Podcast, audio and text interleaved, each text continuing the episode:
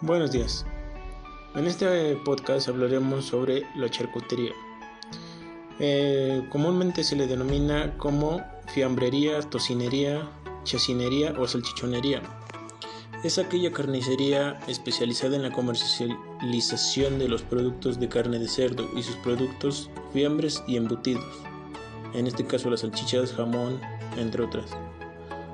Se suelen vender en establecimientos como salchichones, chorizos, salami, en diferentes formatos. Se caracterizan por tener un mostrador transparente y generalmente acondicionado en el que se muestra al público los productos a la venta. La charcutería es parte del repertorio de Garder Manger de un chef, originalmente desarrollada con el propósito de preservar carnes antes del advenimiento de la refrigeración. En la actualidad son preparados por sus aromas y sabores derivados de los procesos de preservación y de los ingredientes en formas de preparación. En muchos países estos establecimientos no solo expenden fiambres y embutidos varios, sino también derivados lácteos que principalmente son los, los quesos. La denominación alternativa chacinería se debe a que en la antigüedad se vendía chacina exclusivamente. La denominación charcutería es considerada un galicismo que proviene de la palabra charcutier en idioma francés y este tiene su origen en la palabra charcutier, empleada igualmente en idioma inglés. Este tipo de establecimiento en Italia tiene el nombre de salumería, derivada del nombre latino sal por venderse en dicho comercio productos en salazón. Comúnmente en América es este, el término salchichonería por tratarse de un establecimiento donde se venden las salchichas.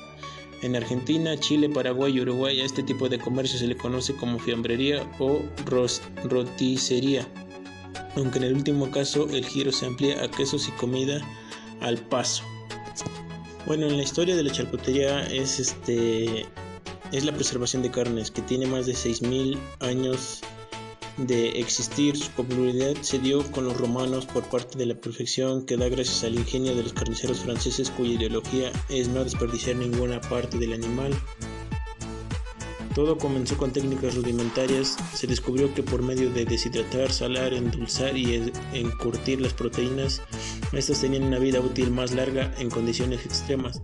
La charcutería permitió la supervivencia cuando se escaseaba la comida, por lo que se convirtió en algo esencial. Hace alrededor de 15 años se descubrió la charcutería como una de las técnicas culinarias más valiosas. Nosotros la conocemos en Latinoamérica como fiambres. La consumimos en diferentes presentaciones.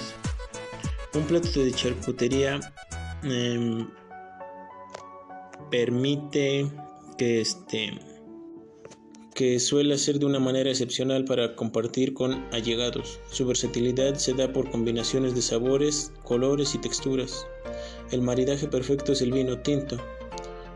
Mm, eso le da una, a la picada un carácter gourmet, aunque es totalmente viable a la cerveza bien fría. Si se anima puede combinarlos con cócteles como Cosmopolitan o un martini. Es una alegría que la nueva generación del chef se ha concientizado y procurado recuperar estas técnicas y procesos para la elaboración de sus productos.